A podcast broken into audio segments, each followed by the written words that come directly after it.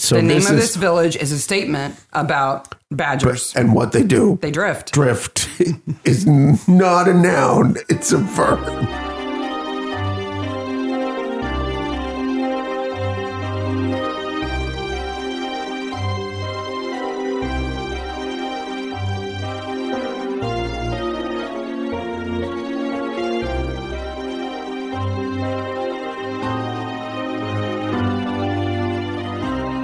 hey, maniacs. Hey, maniac. I'm barely controlling my excitement. I have so much good stuff.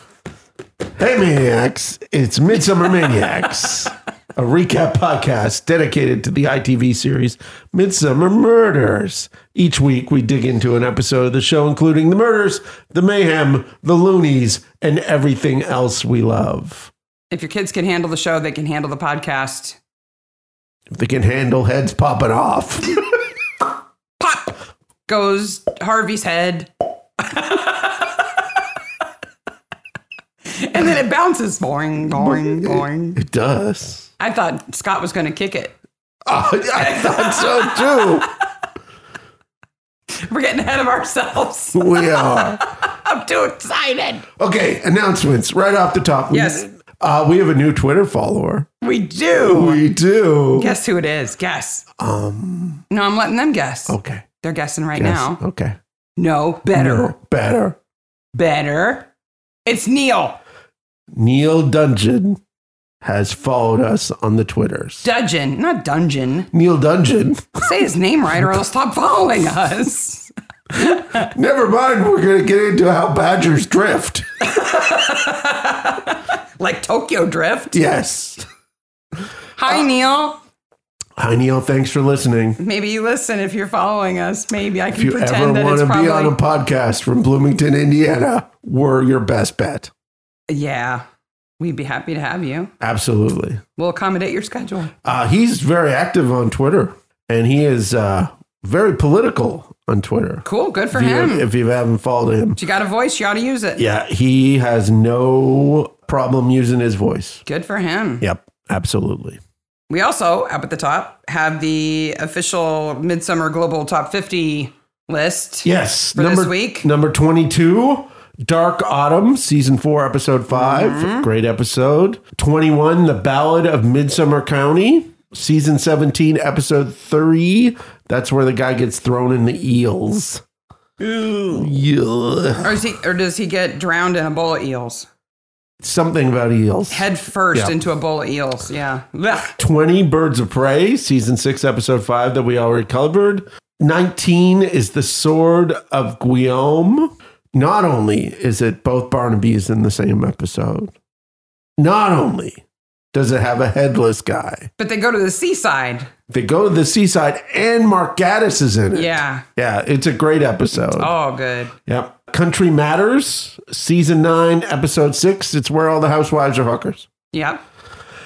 uh, which is one of the ones I'm looking forward to. Escorts. I li- oh, sorry, escorts. I like that episode. And the creeper number seventeen. Is that the one where they break into Joyce and Tom's house? Yes, That freaks her out. oh, it freaks Joyce out. Understandably But so. they broke into the superintendent's house too. yeah. Yeah. That means it's really important that they get something fixed. And They the aren't creeper there. has nothing to do with the case. No. Nope. He's a red herring creeper. I think that's the one that has. Uh, does it have Rick Mayall in it? So this is season eight, episode eight, Midsummer Rhapsody. Scott's last episode. I had forgotten how bonkers crazy this episode is. Yes. I'm always trying to remember what episode is the guy who gets falls off the bridge. I thought about this like two weeks ago. It's this episode, Mm-hmm. Yeah. and then I was thinking, well, then what's the episode about the guy who loses his head while he's on the motorcycle? Also, this episode. yes. I thought they were both chocolate box episode, the chocolate box episode no. where Oh. It's um, easy to get him. Yeah, no, this is a completely different episode. This episode is so wiki wacky with the way the plot goes. I don't even think we can go through it chronologically because it would be too tedious to do it. Okay, let me get some stuff out first. Filmed February and March of 2005, which is problematic on its own. October 5th, 2005, uh, October 2nd, 2005 is when it was broadcast, 6.97 million viewers. Richard Halthouse directed it, and Richard Cameron, the Dicks, wrote But it. it's set in March It is set in March. because Peggy and Charlie are going to get married on March 5th. Yes. And we're talking about like seven days leading up to that, yes. basically. Okay. We need to get three things out of the way first. Okay. This episode does not know if it's snowing or not at any given time. And I sympathize with that. I mean, you know, the weather is fickle and you got to roll with it. Right? They they had to use maybe the first use of CGI in There is some CGI snow in there. Yep. But there's also some real snow. Second of all, sweet Jesus, there are too many characters in this episode. There are a lot. We get we get sometimes we get episodes where like three or four people die and there's only two people left who are the murderer, right? On the page in the magazine for this episode, there are 15 people. yeah, that's a lot. Three of them die. Yeah, there's usually only like eight or nine. Yeah, there's usually only eight or nine. There are lines all over the place, like some sort of conspiratorial nonsense. Yes. So, snow, too many people, and wow, there are way too many scenes and way too many soap opera scenes in this episode. Yeah, I mean, there's the whole kind of forgery uh, authenticity debate that's going on with more than one document. And because of that, there's a lot of like, who's got it? Who's checking it out? Who's going to buy it? Who has it now? Who wants it back? And because that happens with more than one document, it's kind of like it, it hippity hops around quite Which a bit. is enough for one episode. yeah, Throw on top of that a wedding happening. three murders. a new a one uh like Joe and Valerie who's a m- major no character their marriage is ending Noah finds his lost son Hedge is his lost son who's actually married to the woman who died who has a brand new daughter like there's just so much There's a lot. stuff in this episode and on top of it Lucifer hanging out in the background And by Lucifer, you're talking about the character called Lee Smeaton, who's played by Tom Ellis, who goes on to play Lucifer. Yes, like a, ro- a long running U.S. television series where he plays the devil. Yes. But there are lots of awesome actors in this episode. Yes, there are. So, quick recap if you didn't watch it recently, like you should before you listen, just to kind of Yep. stay current, if you didn't, this is um, Midsummer Rhapsody is the episode where the, the whole thing is about Joan Alder, who's been dead for like 20 years, and who's entitled to her money, and who really wrote her famous song called Midsummer Rhapsody. And the inciting incident is two things. One, uh, her mother is getting married to another man Mm-hmm. who they seem very happy. Yeah, Charlie's great. Charlie's fantastic. They live in the old folks' home together and they're getting married. Yep. Two, they're opening a living museum. Yes. I have lots Dedicated of, to I have Joan. lots of questions about that living museum. Right. But that's brought a lot of things up to the surface because there's all this hullabaloo about Joan Alder in Badger's Drift, where she's from. And the third inciting incident to me is Arthur Leggett, who is the first guy to die, figures out that Hedge is Watson. I mean, Hedge is actually John, John Farrow, Farrow. who everybody thinks is dead. Yes, played by the guy who played Watson. David Burke. Yes. Now, was he the the stupid Watson or the girl crazy Watson? I don't know. Okay. He's the Watson that I remember. David Burke played Watson with Jer- to Jeremy Brett's Sherlock Holmes. Yes, Yeah. but he's not the Watson that appears in the Poirot where the body's in the No. in the No. pool. And while we're talking about David Burke, he's also in another episode of Midsummer, which is The Village That Rose from the Dead. That's a 2016 episode. That's the one where the village, uh, the guy gets run over by the tank, Right. the slow moving It was tank, a steamroller, I think, thing. Yeah. something. Yes, that Yeah. one. Yeah. First off, we're in Badger's Drift. Okay. And we see a really clear sign of the name of the town, Badger's Drift. Yes. There's no apostrophe. There's no apostrophe. So the name this of is uh, this village is a statement about badgers. and what they do. they drift. Drift is not a noun. It's a verb. like Tokyo Drift. Now I just got this this image of badgers racing and like s- gliding around corners. They, they come around the corner to go over the bridge, Yeah, and they're you know go go past that stop sign. badgers are hard ass. I bet you they could drift if they wanted to. I'm sure they could. and if they did, there'd be nobody to stop them. Good lord. It's a statement. My first comment: cold opening CGI snow Yes. right away. right away. It's just horrid. So Arthur, the oldest man living with a ponytail, leaves the um, nursing home where he's living to go back to his home, which is about to be auctioned off, with all of the money going to the Joan Alder Museum. Yeah. So he's, he's raising money. He's a well-known person in the village. He's been a school teacher there. Lots of people love him. He goes back to his house looking for a manuscript. He gets bonked on the head and he dies. Yes. Death Before he leaves, like like this is really every midsummer episode included in itself because this is blue herring. Yeah, Right? yeah. You see So- Charlie sneak out of Peggy's room in his boxer shorts. Charlie's moobs. All capital letters. Charlie's moobs in the cold open. so you have something to talk about with Charlie though. Oh, with Charlie? Yeah. Well, he's played by Trevor Peacock. Which is a great name. It's All an right. awesome name. And he, I mean, he's an actor forever, right? He's been in all kinds of things. He Yes. was, um, he played Old Bailey in the Neverwhere TV movie. So if you like Yeah. Neil Gaiman and you've seen that, um, he was Old Bailey. Um, most recently, he's best known for being in The Vicar of Dibley with James Fleet, who played Anselm in the the, last Relish episode. episode. Yeah. yeah. But early in his career, he was more of a musician yes. and he actually had his own band and recorded under the name Jack Adam, A T O M. Like Jack he was atomic. Adam. Yeah, it's a great Atom. name. Like Trevor Peacock isn't good enough. He's Yeah. got to be Jack Adam. Atom. Um, but he wrote Mrs. Brown, You've Got a Lovely Daughter, which was recorded in the 60s by Herman's Hermits. Yep. Mrs. Brown, You've Got a Lovely Daughter. Yes. Yeah, that song. He wrote that. Oh, cool. So he knows all about royalties, I'm sure. Uh, later on, he plays the piano. He's actually playing. As a musician, I'm always like interested.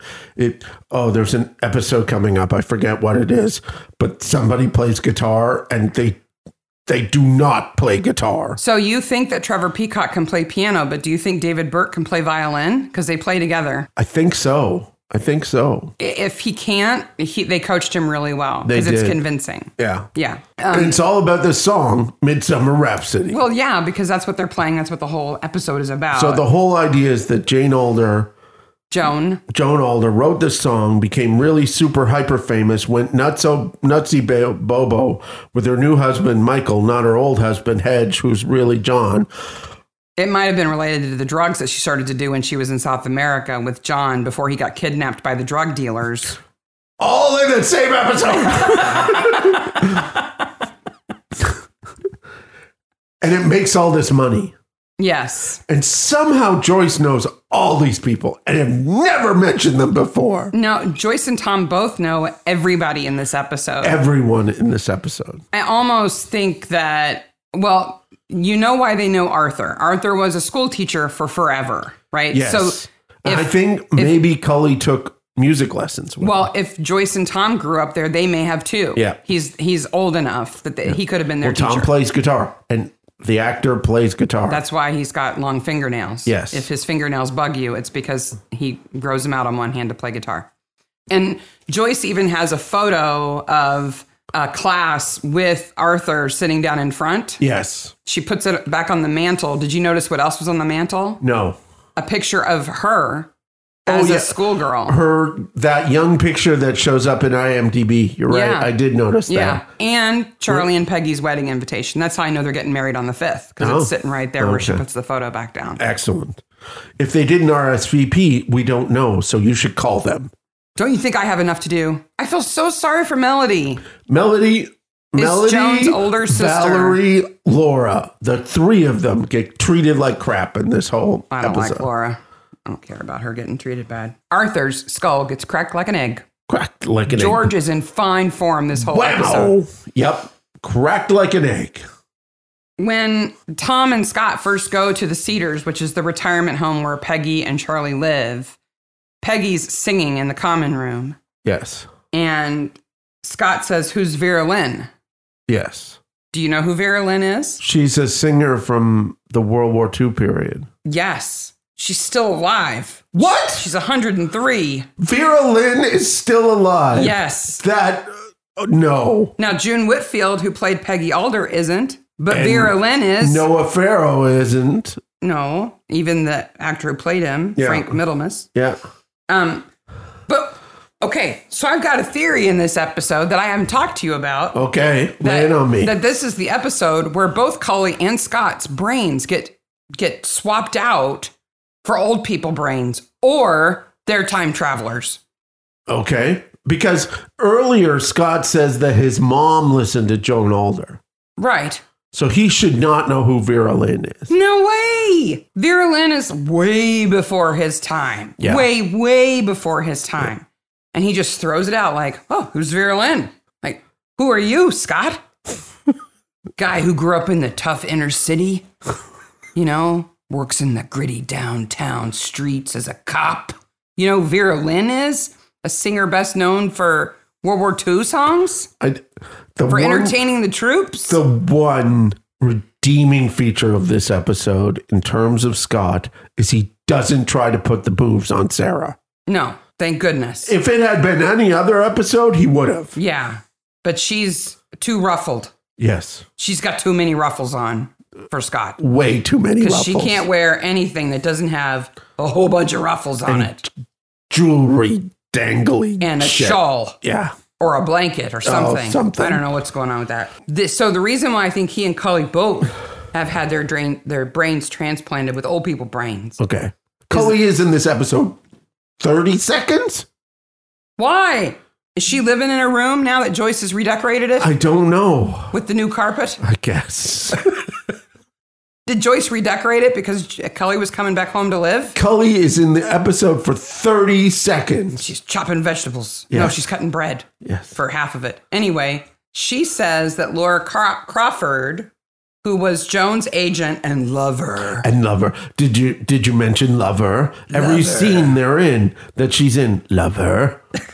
she says that the reason why Laura introduced Sarah, who is Joan's long lost daughter, in the middle of the grand opening of the Living Museum is because she likes the dramatic, right? She likes to make trouble. Yep. And she says she likes to light the blue touch paper. Yes. Now, do you know what that is? No idea. That's a reference to instructions from fireworks from the 1890s to the 1950s. So Okay. they said things like light the blue touch paper and retire, which means run away And Cully knows this how? because she's a time traveling old person like Scott. He's listening to Vera Lynn and she's reading firework instructions from 100 years before she was born. it's weird. Oh, it's a strange episode. It's like they gave them other people's lines, old people's lines. There are so many scenes in this episode where there's like four lines. And then that's it. And then they cut away. Well, there's a whole scene with Noah Farrow just crying. We'll talk about Noah in a minute. Okay. Okay. So this we've already said, and it's clear this ob- this episode is all about this song. That's the kind of like hub in the middle of the wheel, right? We'll get to the murders, by the way. Oh yeah. Well, we've already talked about Arthur's. He's done and dusted already. Ponytail down. Um, Oh, yeah. Bad ponytail. that everybody is infatuated with this song. Yes. enough that people are legitimately excited about a living museum and they are uh, you know they all have cassette tapes of the song and Yes. it's a big deal and i was trying to re- They have the world's oldest tape players, by the way. yeah well at least they're i don't have a cassette player anymore do you No, but they're like those cassette players, not like a boombox cassette player. you know like a recorder yeah. like you would use to dictate into Yes. back in the old days anyhow i was trying to think like can i think of any songs that are not pop songs because this is an instrumental song. It's classical There's music. no singer. yeah. It's not a folk song or anything. No, it should be. I couldn't think of She any went to songs South America and did drugs.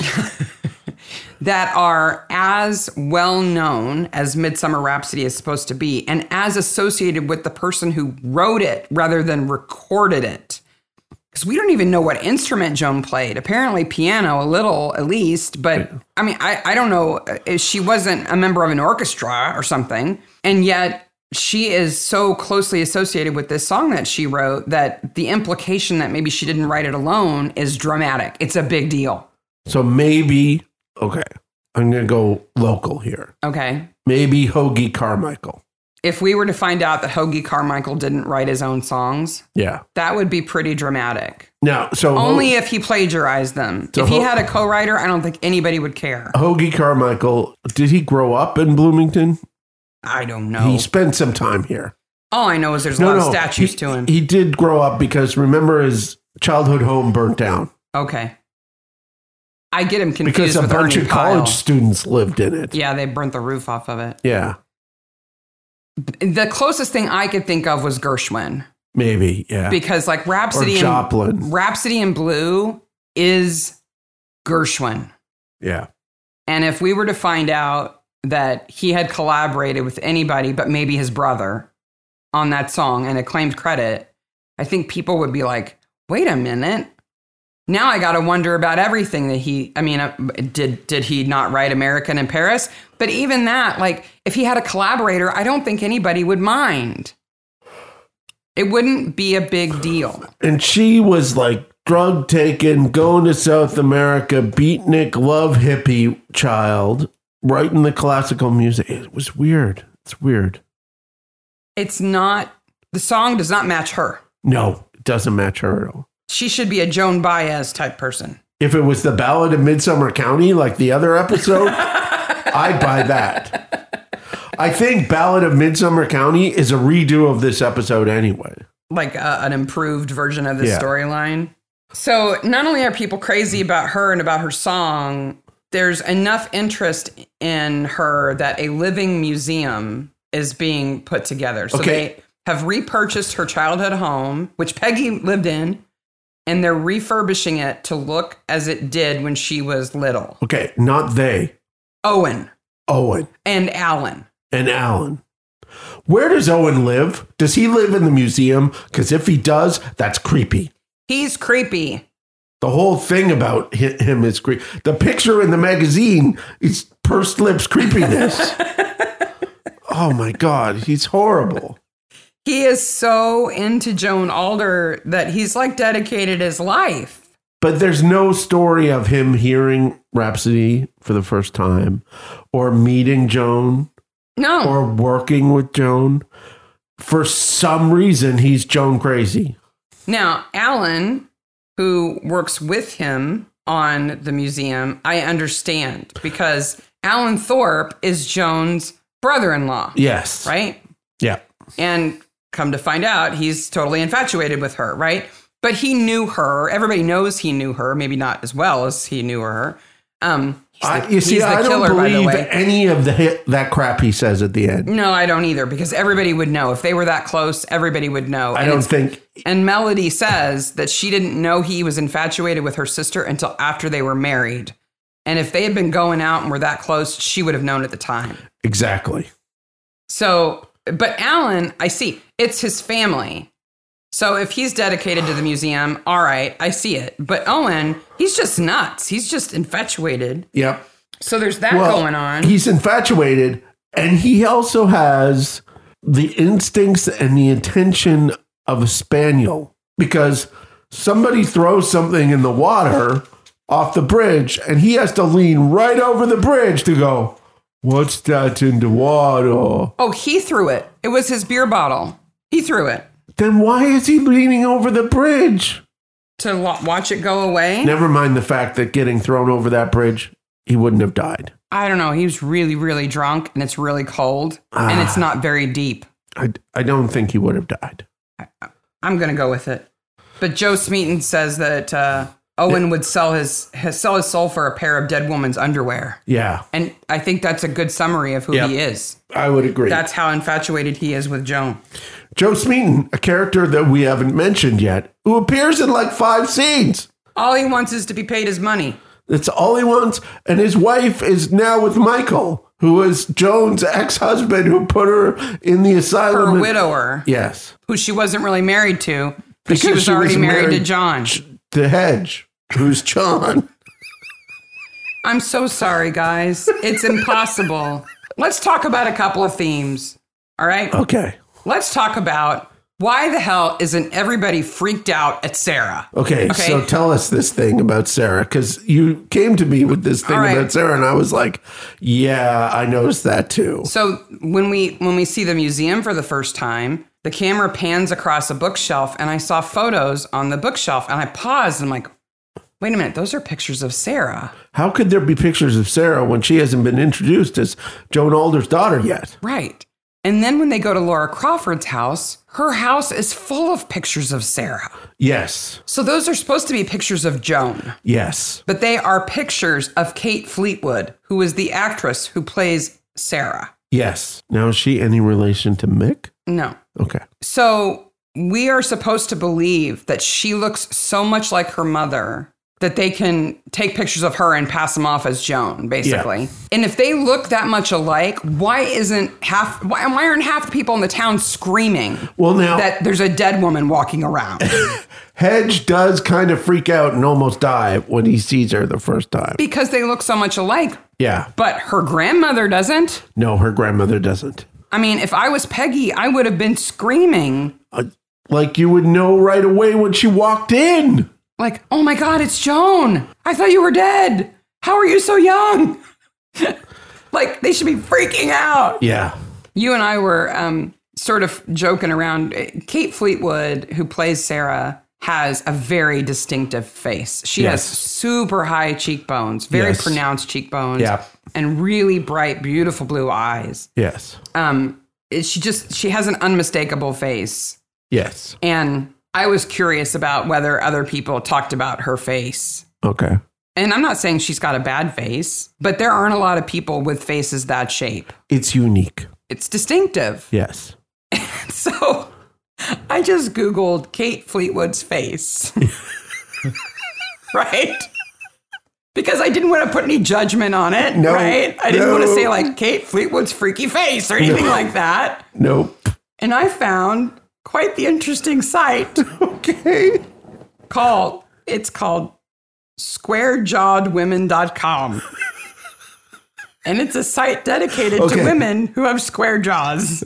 Sh- should we be linking this in the show notes? Yeah, it's okay. Okay. It has uh, quite the FAQ that explains in like medical terms how a square jaw is defined, full out with like facial diagrams and like the line of your cheekbone to your ear versus your ear to your mouth and to the point of your chin have to be certain angles. It has to be an oblique angle for it to be considered square. And there are various kinds of square jaws. Like some women have square jaws that are only square at the bottom, versus like Kate Fleetwood's, whose square jaw is like from the back of her jawline all the way to the point of her chin. It's square. So that, it, it, I guess, is the best kind, apparently, according to this website. and it's like a, a joyous celebration of beautiful women with square jaws. This, this website is created and ran by a very lonely man. I don't know who makes it. I mean, it's updated fairly frequently. Demi Moore has a lot on it because apparently she's like the square jawed icon. so I I guess I'm plugging this website, but hey, there's there's the hey, if you like Square Jaw Woman, that's women, where you need to go. that's where you need to go, and there's nothing wrong with you. So I wondered, are there websites for other facial shapes? Because I needed to know. so I looked up rectangle jawed women, no. Circle jawed women, no. there are no blank jawed women.coms out there except square jawed women. So if you want to buy some URLs, there you go. to celebrate the beauty of oblong jawed women everywhere. You can start that website. Wow. what else have I seen her in? Oh, she's been in lots of things. I, I once I got to squarejawedwomen.com, I stopped researching. I for think Kate. she's played like a villainess in something I saw recently. she she was in a couple Harry Potter movies. Yeah. Uh, she, yeah, she's been in a lot of um, period dramas. She's there's a lot of bonnet pictures of her online. Okay. You know, uh, It's- sense and sensibility kind of with stuff a square jaw. with her squarejawedwomen.com. Wow. It's a love letter to her, really. And the article about her is about how beautiful she is. It's nice. It's not too creepy. I'm not going to say it's not creepy at all, but it's not too creepy. Wouldn't they postpone the auction since Arthur was murdered the night before? Yeah, I think. And then wouldn't they postpone? There's a lot of things that should be postponed. there there are tons of things that should be postponed. I can't believe they're selling Arthur's award the day after he gets murdered. To get like just because it has a Joan reference on it. And they sell those box files at two bucks a piece. Now, I've been to plenty of auctions where people have paid good money for boxes of trash. And I think those boxes would have gone for more than two bucks. Harvey gets off cheap. Yeah. He does. Even if they were just sheet music, they'd be worth two bucks. Yeah, they're nice boxes. Made by the All In company. They're called All In boxes, by the way. Okay. They have a spring clamp that keeps everything in. Oh, Nice, huh? nice. Yeah. Scott has to go through it all. Squarejawedwomen.com. Okay. I have a note here. I don't know why I have this note. I keep calling Hedge Darth Hedge. I don't know either. You could call him Watson Hedge if you want to do. I have a note. Is Darth Hedge dead? Why did I When call him? Smeaton runs over him. I yeah. don't know. Is he heavy breathing at the window or something? Yes, he's heavy breathing in the window, so he's Darth Hedge. That's right. He's heavy breathing. It's cold and he's fogging up the window in front of him. Is that my daughter? and the Midsummer Rhapsody that they play in there is weird. Yeah. It's a strange song. The pictures at Laura's house of Joan, Sarah, are Yes. humongous. Yes. She's been dead 20 years and this woman is not moving on. No. None of these people is moving on. No. Melody. Melody has moved on. Poor Melody. Her Melody- older sister. Melody and, and her weird fringe are on. I feel nothing but sympathy for her. She- She's like, Mom, I'm here. Mom. Yeah. And Peggy's like, Whatever. Joan, Joan, Joan, Joan, Joan. Like, Mom, I'm here. Yes. Poor woman. They could have done a whole episode that was just mom and her new marriage. Okay. The daughter and the killer son in law. Okay. Mm-hmm. And never mentioned Hedge or Harvey or even Michael. Michael Mabry or Valerie or Noah, that whole side could have, the whole side of this page could have not been in the episode. Sweet Jesus. Wow. So Harvey buys the box files, finds the manuscript, thinks it's real, tries to sell it to Owen. Owen tries to buy it, but doesn't have all the money, so he just gives him a down payment. And then John, of course, sells the letter so he can take Sarah out to dinner. And then they have the letter and the manuscript to compare, and they realize that it's a forgery. And now Owen has spent all this money on a forgery, so he gets super, super drunk. And then he gets pushed off a bridge and dies. Yes. In the meantime, Noah is mean to the police. Six's dogs on them. Common slut. His Is that the hounds. first time that we heard slut I, in I think Midsummer? so. I think so. He's so reprehensible in the first scene, and then he becomes a big softie. But I, we talked about this. I think he is Scrooge. Yes. Like he is reprehensible, and then he completely transforms. Well, he has a logical epiphany. That's why he cries. Yeah. Okay. Because he has a logical epiphany because Barnaby knew that he had turned his back on his son. Yeah. And the only people who knew that were Noah and his son and the people in South America. Right. And so And Sarah. he has a No, log- I mean Joan. he has a logical epiphany that something with his son is not what he believes. Right. And that's why he cries in the forest. And he's realized that everybody knows he turned his back on his son. Yes. Now, what we haven't mentioned yet is that he has a very good reason to hate the Alders. The best reason. So way back when, when John was little, John's mom, Yeah. Noah's hu- Noah's wife, ran Who off. doesn't even get a name. no, ran off with Peggy Alder's husband. So Joan's dad ran off with John's mom. Yes. And then Joan and John got together years later. Years later, they Not are not related. related. They're not related. It's not Badger's Drift that way. Now, I had to do the math to make sure that was true. Yeah. I had to draw a family tree, but Noah has every reason to hate that entire family because they cost him his wife and his son Yeah. because he blames Joan for John Yes. because he forbid them to be together. So they ran off together and he pla- blames Joan for that. Yeah. So that family took away his family. I love how it's completely glossed over that Hedge was a drug dealer involved with bad people in Sou- South America. And he comes back and he's just, you know, in his caravan. He was wheeling and dealing in South America, undercutting his dealer. And so they kidnapped him and held him for ransom. Yeah. But then he got away. So as you get older, you get nicer. I, I don't know. I mean, there are probably lots of hippies in the 60s who I guess. sold drugs and wouldn't do it now, though it would have been the 80s Yes. in reality. In reality. And drug dealing in the 80s was quite different, yes. especially in South America. Yes. So strange.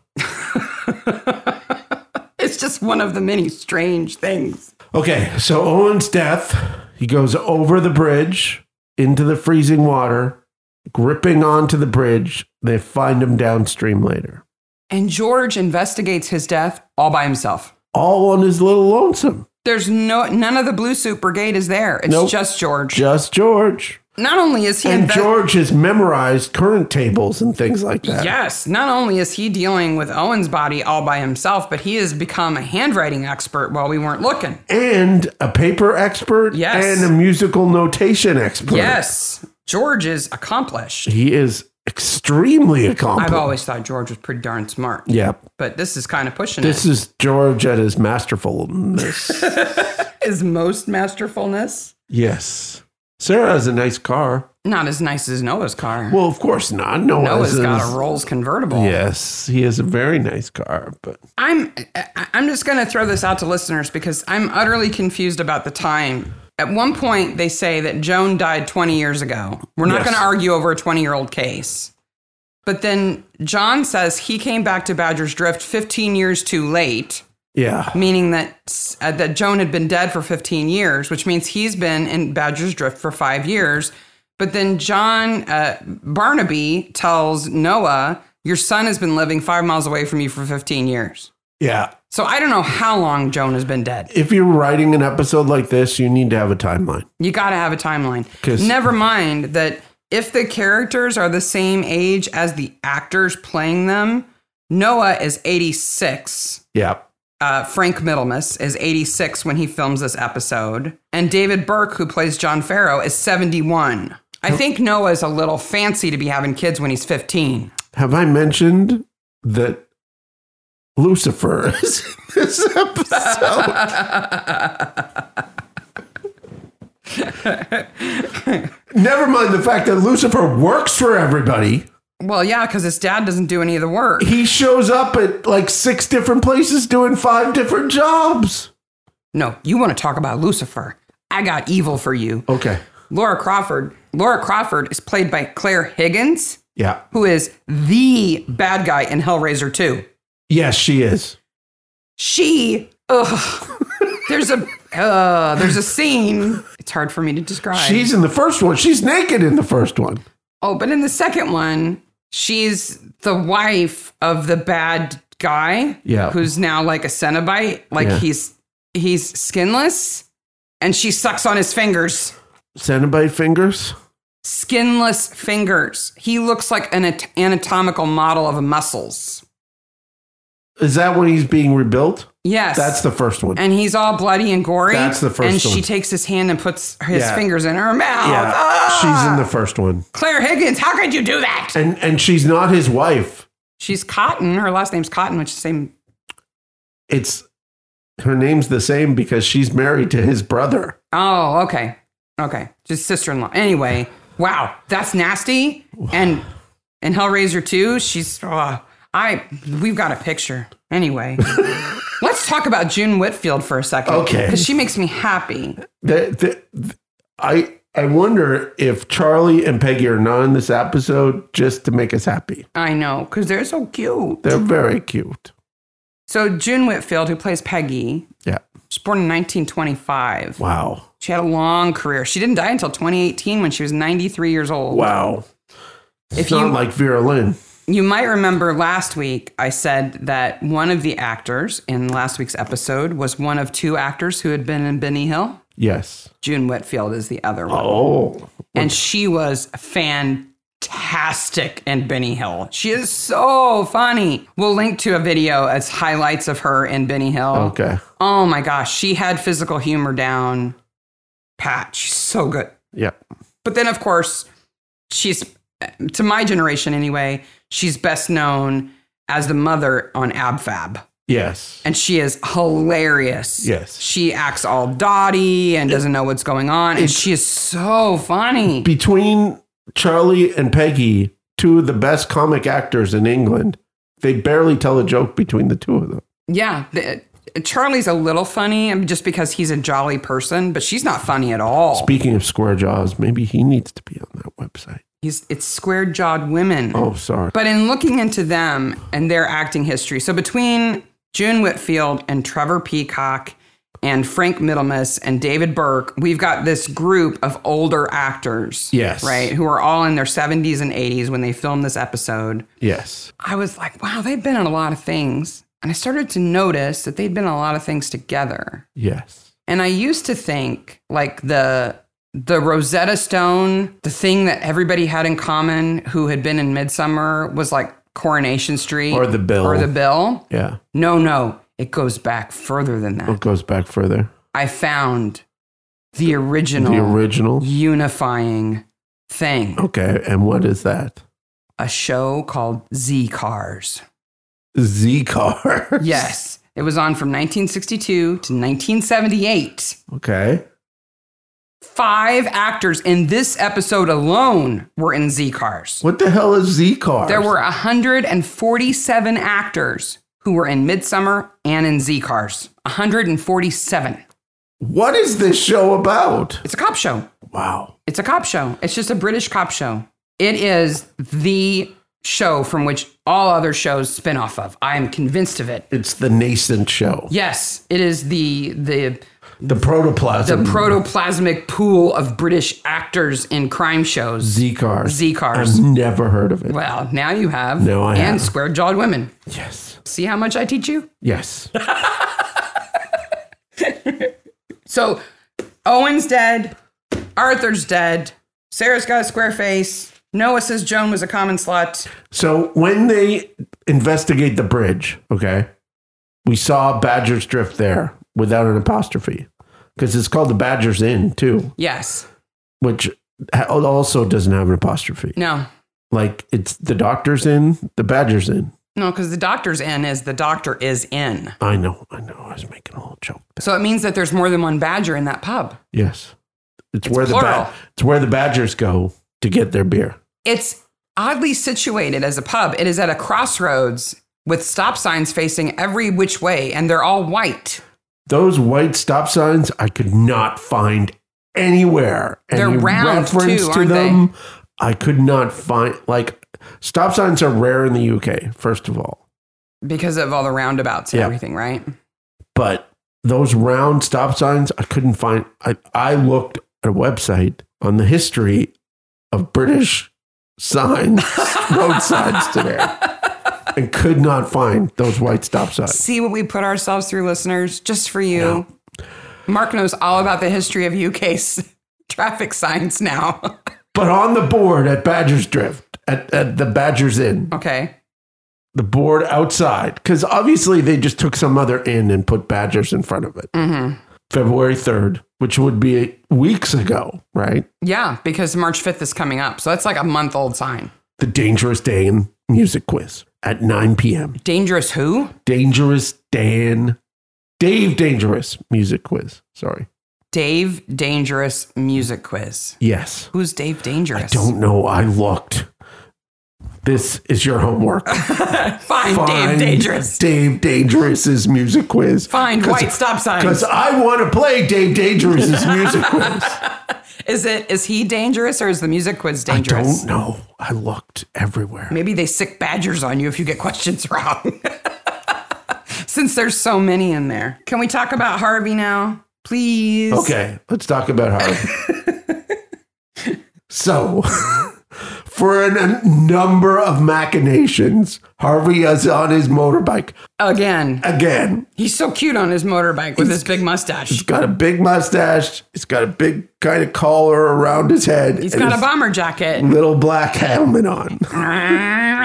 He's got a hog too. He's got a real motorcycle. It's not Yeah. like a Vespa or something. and he's going along a road at night. And Scott and Barnaby are following And him. honking at him to get his attention, and he's ignoring Get them. his- now, they are three car lengths behind him. There's problems here, okay? And they're watching him along the road, and suddenly his head pops off. You're better at making that sound than I am. And then it bounces on their hood, on No. their windshield. Slow down. okay. Slow down. I'd love to know. We are going other- through the physics Wait a of minute. this. I would love to know other people's reaction the first time they saw that scene. Because you're not expecting that to happen. no. No. you're you're looking at the back of his jacket. It's a leather bomber jacket, little black helmet, riding along, riding along, and then all of a sudden his head just goes off his head, off his shoulders. Okay, this is the conceit. The conceit is there's a wire across the road. Mm-hmm. Okay, and he runs it at the exact right height. Mm-hmm. Okay, now the motorcycle's going forward. I'm gonna get physicsy. Okay. the mo- Are you motorcycle. saying the head would go forward because he was already in motion going forward? no, I would say the head would go backwards, but Okay. the head pops easily It goes straight up. five feet in the air. then we see the head pop up.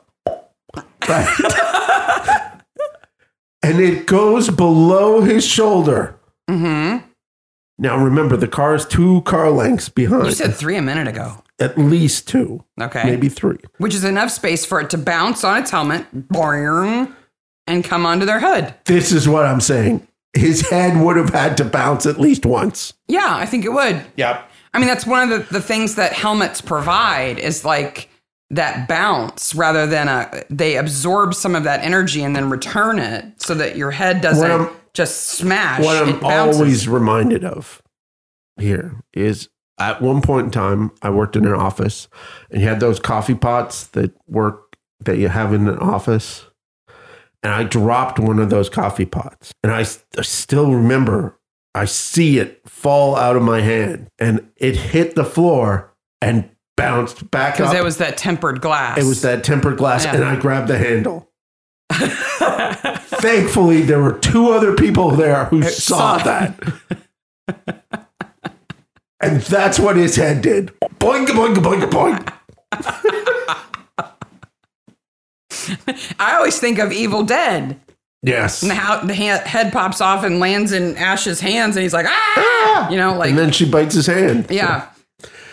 Oh, but So uh, do you not think that that's how it would it would actually happen? uh, they don't show the head bouncing again. Right. That's that's the only problem I have with. I it. think one bounce, yes. one bounce, And then it lands on the hood of the car. and then rolls off to the side. now this head prop, is awesome, it has a mustache. It has his little glasses on. which would stay on because they are tucked into his helmet. Yes. I looked very closely. it also leaves smears on Wait, no. Yeah, but like Vaseline looking Like smears, weird- not blood Not smears. blood smears. That that's the other thing. There would be fountains of blood. okay, there is. Scott slips in it. No, no, no. No, no, no. No, wait. He walks into the wire, Yeah. jumps, it kind of like falls backwards a little Yeah. bit because of the wire. Then his feet go out from underneath him and he falls flat on his back in a giant pool of blood. And then his entire back is bloody for one scene. And then it's miraculously clean. His coat, the back of his sleeves, all down his back, Is down all the back of bloody? his pants. You can see he's completely bloody on the back. And then, no, he's not. I think they had problems with the sensors with the blood in this scene. Well, yeah, and I don't think he could like hop into the car Yeah. with the entire back of himself covered in blood. I think they probably filmed the body on the bike going into the forest two ways. One, the way we see it, and one with a fountain of blood coming off of it. It's dark. So I can understand why we wouldn't see the fountain. When you see his body on the ground, there is quite a bit of blood at the neck. Yes. But he does Scott does slip in it So then Scott gets up and puts his foot out. and rests his foot on the helmet. Yeah. That is so we get to see the face. Somebody that is- spent so much time on that head. that is Dan Scott's finest moment. yeah, that we need to see it. And that's when I thought he was going to kick it a little bit. Yeah. Just a little bit. Little bit like of a little, soccer. little footy going on. Little footy going on. so, do you think that would actually happen? That if you hit a wire like that, your head would come off? So you asked me this before, and my problem is the wire is so loose. And then we see Alan kind of holding on it on the re- recap. Alan is nowhere to be seen. No, no, he's nowhere around. It's definitely wound around trees because we see Scott trying to help one of the crime scene folks unwrap it. Yes. Why is Scott doing that? Scott would not be touching it. I don't know, but so I wondered if that would actually happen. If the wire is tight enough, I believe it could decapitate somebody. if it's strong enough and it's tight enough. Yeah. Right. But it doesn't have to be very tight. Okay. It just has to be strong and at the right height. In my long history of unfortunate searches, I now know quite a bit about what something strung across the road can do to somebody on a motorcycle. Oh, And when was this episode made? 2005. I think you could easily argue that there were some murders inspired by it because it's happened. Okay. Now, the first history we have of this being done is actually in World War II in France. Okay. French villagers Now- wrapped wire around trees on either side of the road because Nazi motorcycle soldiers would go down those roads and it would take them out. Okay. I'm all for that. We don't It's know if they Nazis. were decapitated, Yep. but it did take them out. Is that the Steve McQueen reference? We're getting to that Okay. because that's my other evidence that Scott's actually an old man in a young man's body Okay. because he says, like Steve McQueen, which is a reference to The Great Escape, Yes. which is a movie that came out 30 years before he was born. Yes. Maybe Scott's a Steve McQueen fan. Maybe. Maybe. He's a Steve McQueen kind of guy. Anyway, in 2007, in Italy, during a motocross race, Ooh. somebody strung a wire between two trees and decapitated somebody in front of a crowd. Oh. Is there a YouTube video for that? No, but there are photos. The Luckily, head he pop was- up or back. It was it's on the ground. The helmet's on the ground. Okay. I didn't look very closely. Okay. I'm scarred enough by my searches for this show. In 2014, somebody in the UK town of Totten, Tottenham. no, just Totten, Just Tottenham. T O T T O N, Tottenham. was putting strong string across roads in the village. Luckily, it didn't get anybody, but they never caught who was doing it. But this was like um, waxed string, like uh, you can almost think of like clothesline, kind Oh. of tight, Oh. tight stuff. Like four or five places somebody did it over like a few weeks of time. And fortunately, nobody ran into it. In 2017, a guy in San Bernardino Dino was beheaded by line across a road. But that was a power line. So a car lost control, hit a power line. It made the um, pole fall, which pulled the power line across the street and somebody behind them on a motorcycle then hit that wire and it cut his head off. Wow. That can't be a clean cut. That's a bad accident. Yeah. And that's a big wire. That's a big and it wire. would not have been tight. No. It would have been loose, Oh, but it was big, so it wouldn't snap. oh. If you're going fast enough, it'll happen.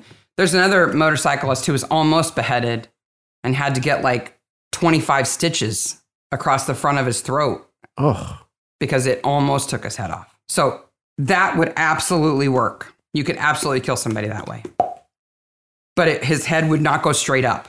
No. It would go back. It would not go straight up. It's, But it's more fun if it goes straight up like It's- Harvey's did. it is fantastic. it's just incredible that that could happen. And it was just so unexpected. Is this the first beheading since the priest? I think so. Yeah. Yeah. Also in Badger's And Drift. Badger's Drift. Yeah. The minister was Yep. not a priest because he had a wife. Yes. So we have this weird kind of like, I thought you were dead. You're not dead. We're related. I didn't even know you existed kind of stuff going on. It's very complicated in the family. And then, of course, we have a wedding. That Tom can't go to. Of course not. Because he's in a morning coat. He's supposed to be in the wedding, And he apparently. foretells Cully's wedding here. He does. That's what my note says foreshadowing of Cully's no nonsense wedding. Not. As you will come to find, Cully's wedding is full of interesting Drama. things. Yes. Um, and it's a beautiful wedding. It's in a church and all that good stuff. And so all the women have their big hats on. Yes. So I wanted to know, and I've wondered this before why is it in the UK that women get the crazy hats out for weddings? The first time I knew knew about this was for weddings and a funeral. And royal weddings have always Yeah. been a place, right? And Yeah. in the US, it's like the Kentucky Derby Yes. is where women wear their outrageous hats. Yes. It started out just because women covered their hair at weddings, Okay. and it was a royal thing. Okay. Like women covered their hair, especially in church. And so a hat, wa- you know, it went from a wimple to a bonnet to a hat. And then it doesn't really matter if it really covers your hair, but your head should be covered. And then it kind of becomes a fashion thing. And it's still around because the royals are so into hats at weddings. It's so Okay. that they kind of maintain their tradition and it kind of trickles down from there. Okay. And apparently, it's such a thing that if you're getting married in the UK and you're a fancy person, your invitation might even say whether hats are required or not. Oh, required. Well, which means encouraged, Yes. right? It means, yes, you can wear your hat. So I looked into this um, and found on, you know, Country Life magazine, Yeah. the famous Ponzi UK magazine, they've got five rules about hats at weddings. Okay. Lay him on Are me. you ready? First of all, you have to wear one Yes. because you should wear a hat whenever you have an opportunity, and a wedding is an opportunity to wear a hat, so you better wear one. Yep. The bigger, the better. Bigger the better. Okay. Fascinators are a wimpy cop out. Fascinate. What the hell is a fascinator? Okay, so a fascinator is like a super tiny hat, right? Like y- you might remember them from like maybe the 40s. Like they'd be pinned to the side of your hairdo, Okay. and maybe they'd have some feathers, but they are in no way a head covering, No. right? They're like a symbolic hat, Yes. like a gesture to a hat. yes. So Country Life says fascinators may be cute, but they're not hats. So step up and wear a big hat. I gotta agree with them there. Um, that you should plan very carefully. And actually, buying a hat that clashes with the outfit that you're going to wear may be good. It Okay. might be better if your hat really doesn't match your outfit. Okay. Uh huh. Um, the back of the hat is just as important as the front because, after all, most people are going to see you from the back Yeah, I agree with at the that. wedding. And that, most importantly, you should learn the art of hat kissing. Hat kissing. Yes. So traditionally, women wear their hat tipped to the right. And if you're wearing a gigantic hat and you're going to kiss somebody on the cheeks, you cannot have your hats collide. Okay. So you should practice kissing, not only uh, um, letting a man kiss you on both cheeks without knocking him out with your hat, but you should practice kissing other women on the cheeks who are also wearing big hats. Wow, this is more complicated than I So realized. then I had this image of two women getting their hats tangled with each other because they're trying to give each other kisses and their hats collide and get caught, whatever. Um, the groom's mother's hat has to be smaller than the bride's mother's hat. That makes sense. And uh, if the bride's mother removes her hat, all other women should remove their hats. Okay. And she's only going to do that maybe after the wedding breakfast is over. But if she does, everybody else has to. Wedding breakfast. Yeah. The reception. Okay. And if you do take your hat off, you should always hold it bottom to you Yes. because you should never reveal the lining of your hat. Never. I could not find out why that was bad. like, why can't people see the inside of your hat? But they can't. That's very bad. Now you know. Tom is breaking in to Alan's house. And the nosy neighbor who gets no credit Nope. or nothing. No, but you know, it's about time they got caught doing that. Yeah. But I love that Alan has his whole base of operations there in the roll top desk. You- If you're an evil mastermind, you have to have a base somewhere. I know, but these these are musical uh, notations that were written, you know, like maybe 40, 50 years ago, and yet he has an entire array of ink and fountain pens and like quills and shit. Uh, The scene that we're missing is Melody searching around for a piece of paper and going, oh, I may as well use this thing. Yeah.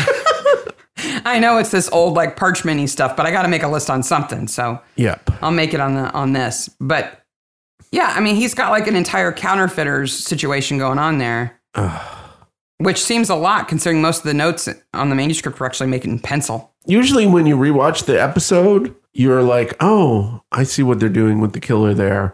Alan's barely in this episode. And when he is, he's just not there. He's he doesn't have a whole lot of personality, but you know, there's nobody else I think that would be a better murderer because they want Michael to be a bad guy. He's not. They want They Noah spend to be a bad so guy. much He's time not. on Michael being a bad guy. They color his eyebrows so that they look evil. They give him a widow's peak to look evil. Like No, he it- might as well be Dracula. That's Oliver Cotton. The the actor's name is Oliver Cotton, and that's just what he looks like. Well, He looks evil, he might as well play a villain all the time. but he's a very nice guy. I'm sure he is. so I always find one weird thing, one crazy thing that somebody has been in who's in the midsummer Yeah. and challenge you, have you seen it? Yes. Are you ready for this week's have you seen it? Yes. Has Mark watched this bad movie? Oh, I'm sure I probably have. Frank Middlemas, who plays Noah Farrow, Yep. was in a movie in 1980 with Michael Caine Okay. called The Island. Yes. You have seen it. Of course I've seen The Island. It's it's it's like uh, Lord of the Flies, but with grown-ups. Yes. But it's not the island of Dr. Moreau. They're pirates. But it was nominated for a Razzle Award for worst actor and worst screenplay. Oh, it's just horrific. And so of course you've seen it because Yes. it's really bad. I may have seen it at the theater. In 1980. Yep. Wow, you would have been little. Yeah, I would have been It's 11. R. Yeah. Though he does have a son. Michael Caine has a son in the movie that would have been about your age. Yeah. But he doesn't come out very well. He Yeah, gets the, the movie poster, I remember seeing it at the theater. It's a hand with a dagger on it, and there's a tattoo on the hand. ooh, that's hardcore. Yeah. His son gets brainwashed into being a pirate Oh, and excellent. turns on his father. Yeah. I I've seen it maybe twice. I know Frank Middlemass mostly from Barry Lyndon. Oh, the Kubrick movie. Yeah.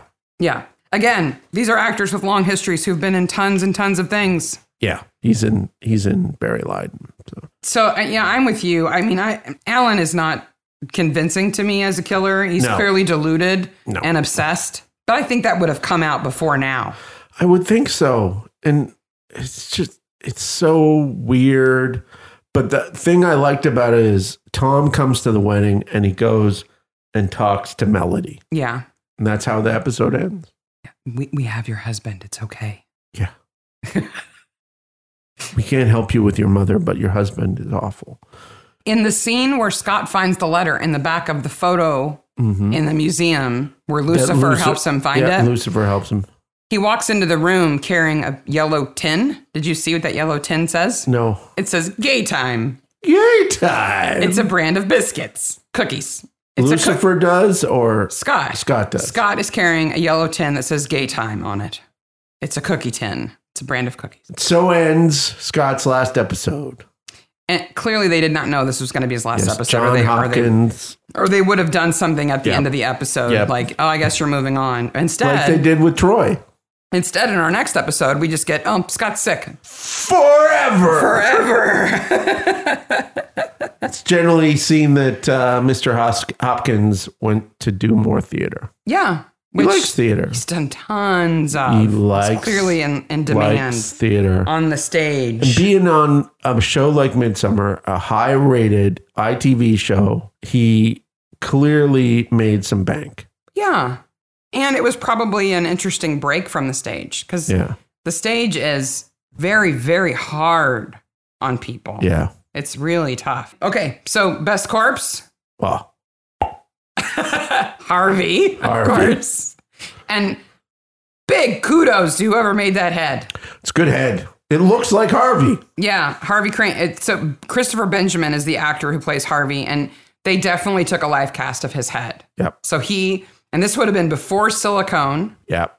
um, life casting. So they would have had to do a plaster cast of his head, which is a very unpleasant situation. You've got to breathe through straws Yep. for hours. Super, super good makeup job. Yeah, definitely Harvey is the best corpse. Uh, what about after the episode? What, after the credits? What do you think? Well, there's so many people to deal with. Peggy and Charlie happily ever after. Yes. I think her daughter, Melody, probably gets some space, Yeah, I both think from her husband and her mother. Melody's probably better off. I think John and Sarah stay close. I think John, Sarah, and Noah stay close. Yeah, I think John probably moves into the big house. yeah, I can see that. And I don't think Sarah thinks that Michael had anything to do with her mother's death. So they're probably going to kind of close Laura Crawford out, Yeah. which I think would be a good thing. Sarah cleans up because not only is she clearly Joan's daughter Mm-hmm. Mm and will get that estate, hmm. Mm but also Noah's granddaughter hmm. Mm hmm. and get that estate. Well, and if we're right, Joan and Michael's marriage was null because she Yes. was already married to John, unless they had him declared dead. Yes. And we looked into having somebody declared dead. He in would the have been UK. missing for seven years, and they would Yeah. have had to have him declared dead in South America, Yes. where he disappeared. Yes. Which I really doubt they did because I think Noah washed his hands of him I think so. and just Yeah. said he's probably dead. yeah. So if they didn't declare him dead, then Joan and Michael were never really married, which means he has no right to her royalties. No. Which means that John and Sarah are going to get the royalties of a quarter of a million dollars a year. I think they're probably nice though, and probably would say, Michael, you're done, but you don't have to pay us back anything. No, I don't think they would have a case for that. No, no. And then Michael and Valerie live happily ever after. Yeah. Uh, Joe is grumpy. Joe probably keeps drinking and has. Did you notice the little frog above his sink? He has a little He frog. has a little froggy in his bathroom on the Yep. tiles. It's so Yep. cute. Um, yeah, I think he probably drinks himself to death in the back, back of his truck, and Lee takes over the business. So then it's Lucifer's handyman business. Lucifer's handyman business. Yeah, Lee Lucifer Smeaton. Smeaton is such a bad last name anyway. It's Just horrible. I don't think the uh, Jane Ald- Joan Alder Museum comes to fruition because Owen, the prime mover and shaker in it, And Alan. and Alan. Alan's going to prison. Owen's dead. yeah, I don't know. There's a lot of money eh, tied up in that. I would. The, They the- said the- they were going to open tomorrow, and that place looked like a total mess. Yeah, it wasn't really done. Yeah. Which is why Owen was so upset with Joe, and why Joe was upset with Owen. Maybe Hedge and Sarah take that over. Yeah, I can see that. Maybe. Yeah, it, it seems like there's a little bit too much investment in it, and it's too much of a kind of a tourist attraction for Badger's Drift to not finish it. But Badger's Drift it's could is- gonna be tainted, that's for sure. can have its own ghost tour. It's on Bouncing Heads Ghost Tour. now there is an episode with ghost tours. Yes. Goodbye, Dan Scott. We barely knew ya. Yeah, that's Midsummer Rhapsody and all of its craziness, Which and that is season eight. was done. not as crazy as I thought it was. I was kind of dreading this episode. I don't like the song, but I forgot how bonkers crazy it is. it's good. Yeah. It's a good episode. There's a lot going on, but it's good. Yeah. So that's season eight wrapped up. Yep. That's Scott wrapped up. Yep. So what do we have for next time? Season nine starts with Ben Jones in uniform. He looks so cute in his he uniform. does. In The House in the Woods, season nine, episode one. That's a nice one. Yep. Next week, guys. The couple from the earlier episode, uh, I forget what they did in an earlier episode. They get killed right at the beginning of this episode. Because they're house hunting, right? Yep, They they're get house killed in their car. Yeah. They get garroted. More Garroted. people getting killed with wires. Yeah. Yeah. Geralt. Garrot. Yep. All right, maniacs. Until next time. Bye, maniacs. Bye, maniacs.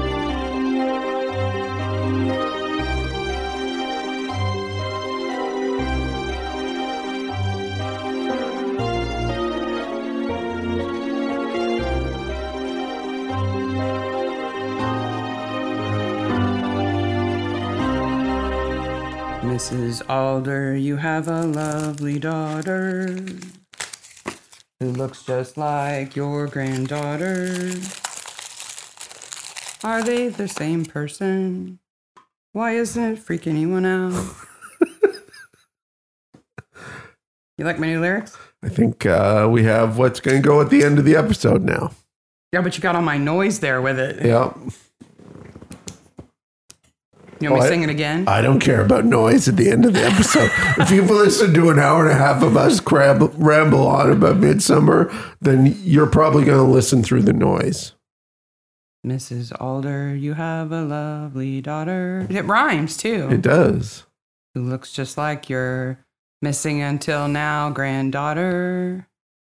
With the square face. They have the same face. Why doesn't it freak people out? Because it's a freaky face. You're getting married, but someone's forging your dead daughter's papers. Sort of, maybe. Letters? Kind of.